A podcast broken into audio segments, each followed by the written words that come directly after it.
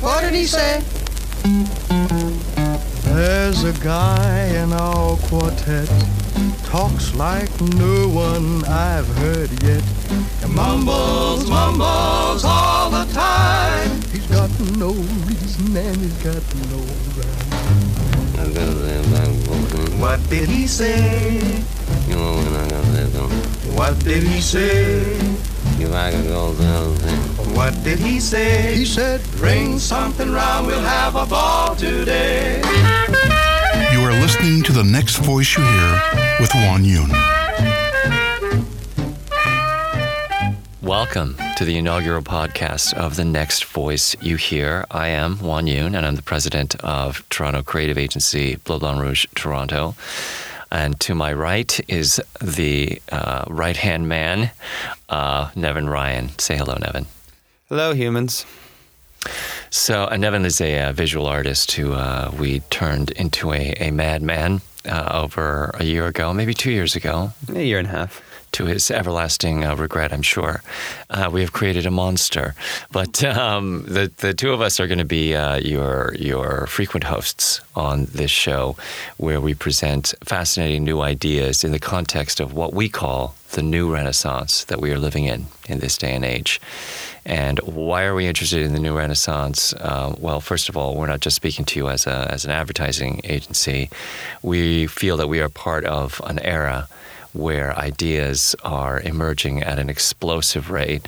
We love talking about ideas. We love talking about the undercurrents of society and the zeitgeist from pop culture to high culture up and down the keyboard and um, to think about what's going on, the undercurrents in our society today, is a really interesting topic of conversation. We we never get bored, and that's what we're going to be talking to you about today. Is this thing called the new Renaissance and why we feel we're living in one.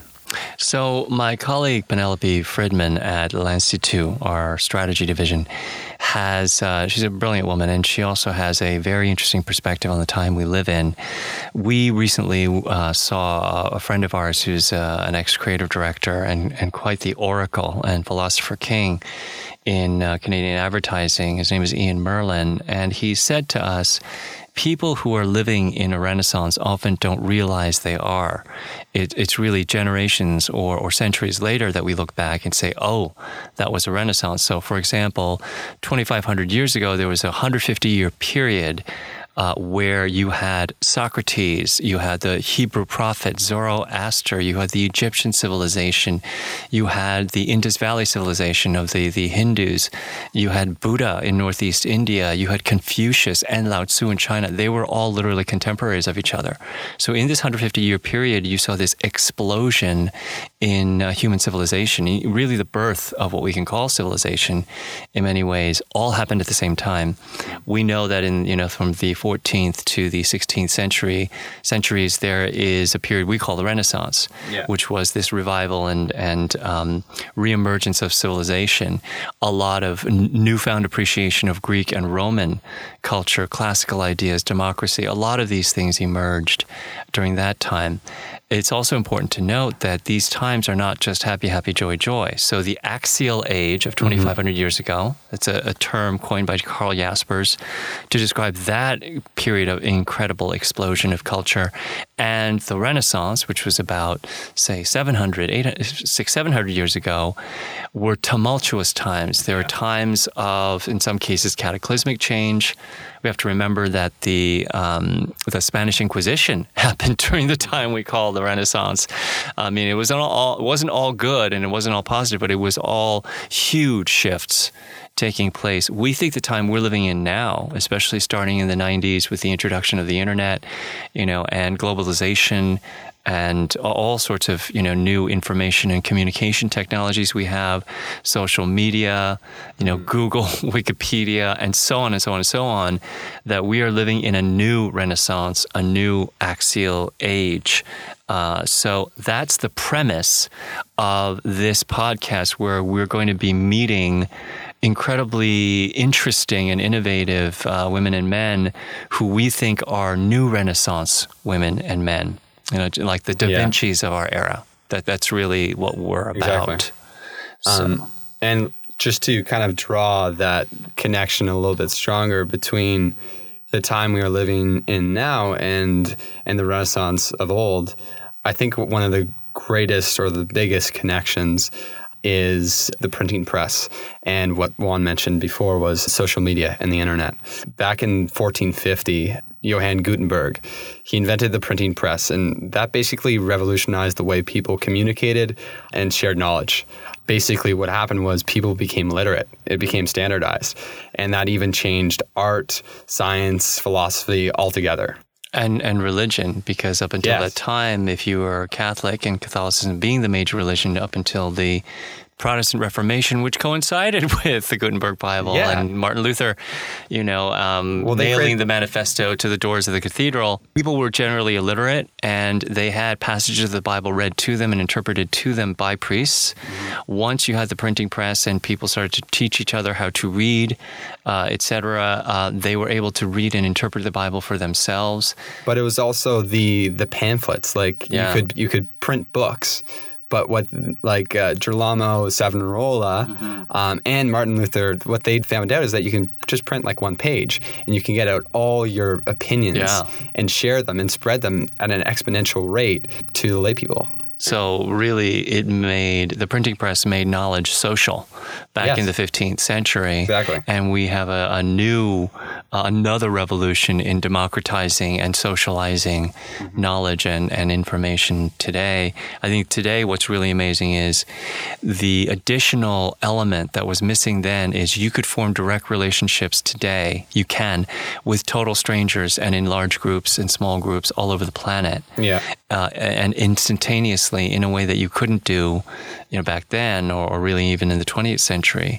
So uh, I think that instantaneous networking of people with similar interests, you know, uh, all across the world and across, you know, backgrounds and markets and etc., is creating this sense of this realization that we're living in an ecosystem. Mm-hmm. We've already, always been in an ecosystem. I don't just mean that physically, but also um, intellectually and now socially. But it truly is making, becoming apparent that we're living in an ecosystem. Mm-hmm. You know that we are part of an enormous, you know, sort of uh, dynamic series of webs of relationships. Yeah, but I think the the part that's kind of interesting for us and what is a little bit unknown is what is that where is that going to take us right mm-hmm. like in the older renaissance it was clear that the printing press and other inventions like it they brought thinking and great works of philosophy to the Europeans and and even with discovery with Columbus and Cortez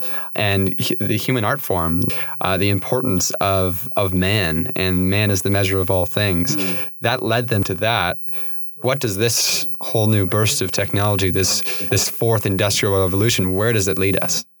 As humans. Who knows? It's really interesting. And I think actually, you know, Elon Musk is our new Da Vinci. He's our new Columbus, as in, you know, with SpaceX and, mm-hmm. and mm-hmm. you know, the exploration of Mars and all these things that he and others are, are actively planning and investing in. That's today's equivalent of, you know, Vespucci or Columbus navigating the planet. Yeah. And and as well, you know, what he's doing with with Tesla and and the electric automobiles and you know, um, charging your entire a battery for your house for your and house, yeah. things like that are to me the new Da Vinci. Oh, and so, in, in, many ways, I think uh, we're seeing so many parallels to the Renaissance. So it makes sense that we call it the new Renaissance. Yeah, and even in design, we see this. We saw in the 1990s this kind of reverting back to human-centered design. And I feel like that's just the start of it. And that just draws a very similar parallel to the Renaissance and their whole importance and uh, emphasis mm-hmm. on the human form and being well, human. I think a, you just hit upon a fundamental transition that we're making. Just as people in the Middle Ages going to the Renaissance transitioned from this idea that the Earth is the center of the universe to, oh, there's a solar system, the sun's at the exactly. center of a solar system, and there's a larger mm-hmm. uh, universe even beyond that. That and the fact that the Earth is round. So the Earth is not the center of the universe, and the Earth is round and not flat was a major um, change or shift in, in the way of thinking uh, that the Renaissance enacted. Today, I think the major shift or transition can, the, the, the central point is the transition from mechanistic thinking of the 20th century, of the Industrial Revolution, to ecosystem thinking Yeah. that you know we are living inside you know and part of these big ecosystems on on physical levels on digital levels you know uh, at the ecological or planetary level et cetera ecosystemic thinking is much more in line with sustainability. It's much more in line with cooperation versus just competition. It's about triple bottom line not just single bottom line not just making a quick buck or your quarterly profits but what are you contributing to society? What role do you play as an individual or as a company in society? Uh, we are asking those kinds of questions that we didn't ask in the 20th century.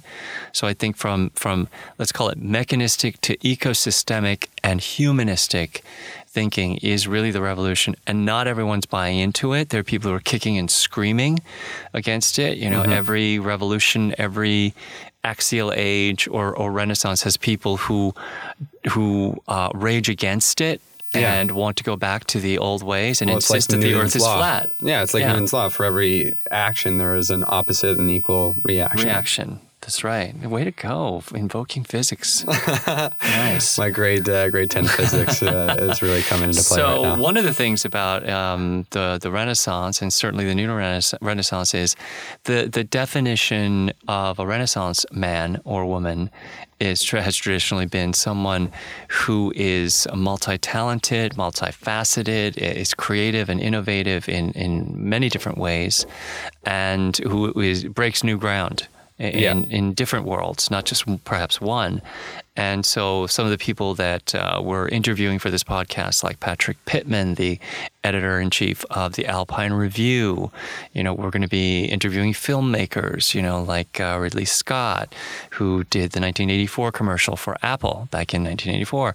These are obviously Renaissance men, and we have a bunch of women, you know, that we're interviewing as well, who are leading entrepreneurship and innovation, you know, around the world. So And I think what sets, separates them too is they always say that people living in a Renaissance have no idea that they're living in a Renaissance in that mm. time. I Well, they're just with, going to their meetings and Yeah. raising their kids, and you know, I think with these people is they do know what's going on yes, and contributing to it. consciously, yeah, Yeah. They're, they're they're aware of it. Like Luigi Ferrara, the head of the Institute Without Boundaries at George Brown College, or uh, Valerie Fox, who is a major force in the world of startups and social entrepreneurship, you know, it, et cetera. The other thing about Renaissance men and women is that they blend different disciplines and perspectives really well. You know, they're they're sort of polytheistic. Uh, they're they're very versatile. They like combinations of ideas that you normally wouldn't combine. Sort of like a lot of the, new young chefs, you know, in the world of food today are yeah. combining different, you know, um, cuisines and, and techniques in a way that you haven't seen before. Like, you know, um, David Chang has made noodles really chic with his Momofuku noodle bar, etc. Yeah, exactly. You know, and has a television show and is, you know, breaking new ground in, in you know, biochemical molecular techniques and, and so on and so on. I think he's a renaissance man. And quite frankly, I'd like to interview David Chang for this podcast. Yeah, let's let's get him. And let's get free noodles. So our our primary goal for this podcast is not only to inspire you with people and, and ideas who are amazing, but also to make some of these sort of complex, you can say patterns, tendencies, ideas, perspectives, a lot easier and simpler to understand. There's a um, famous quote from Albert Einstein that I'm going to completely botch, and where he said, "A good scientist should be able to take complex ideas and communicate them in a simple manner to any educated person." And the, in fact, he would say that a scientist that made things sound complicated isn't actually a good scientist. And I would totally agree. Having a number of scientists in the family, it's a measure of your intellect uh, when you can take complex ideas and turn them into something that people can carry in their minds easily. Mm-hmm. Uh, you should not need a master's degree in a, uh, or a PhD to understand what's happening in our society, in our in our culture, in the world today. And our goal on this podcast is to not make things more complicated, but make things less complicated. Make Exactly. the a big picture evident to people so then you can go into your next meeting or to your next dinner table conversation and and have something interesting to say and start a debate mm-hmm. And I think that concludes our podcast, our introductory podcast for today. Uh, I'm Nevin Ryan. and i'm juan yoon And the next voice you'll hear will be Patrick Pittman from the Alpine Review. So stay tuned and keep your ears open.